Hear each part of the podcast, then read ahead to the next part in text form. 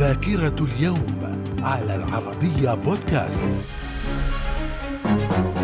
أهلا بكم ومن ذاكرة اليوم العشرين من فبراير في العام 1872 افتتاح متحف المتروبوليتان للفنون في نيويورك. في العام 1911 صدور العدد الأخير من صحيفة تشينغ ياو الصينية وهي أقدم صحيفة في العالم كانت قد صدرت أول مرة عام 713 في العام 1919 اغتيال حبيب الله خان أمير أفغانستان. من الذاكرة. من ذاكرة العشرين من فبراير في العام 1928 إنجلترا تعترف باستقلال إمارة شرق الأردن واحتفظت لنفسها بالإشراف العسكري وبعض الإشراف المالي. في العام 1942 الشيخ سلمان بن حمد آل خليفة يتولى حكم البحرين خلفا لوالده الشيخ حمد بن عيسى بن علي آل خليفة. في العام 1948 عصابات الهاجناه الصهيونية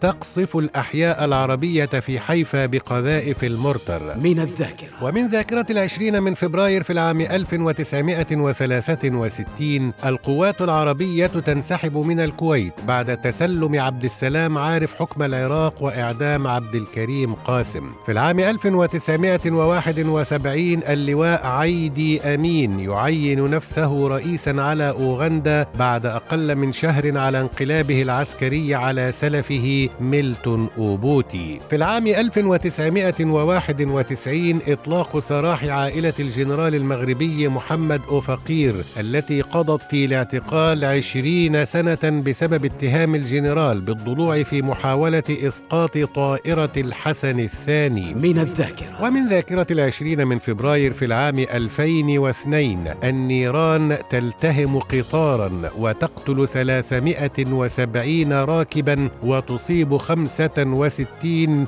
في صعيد مصر. من الذاكرة. إلى اللقاء.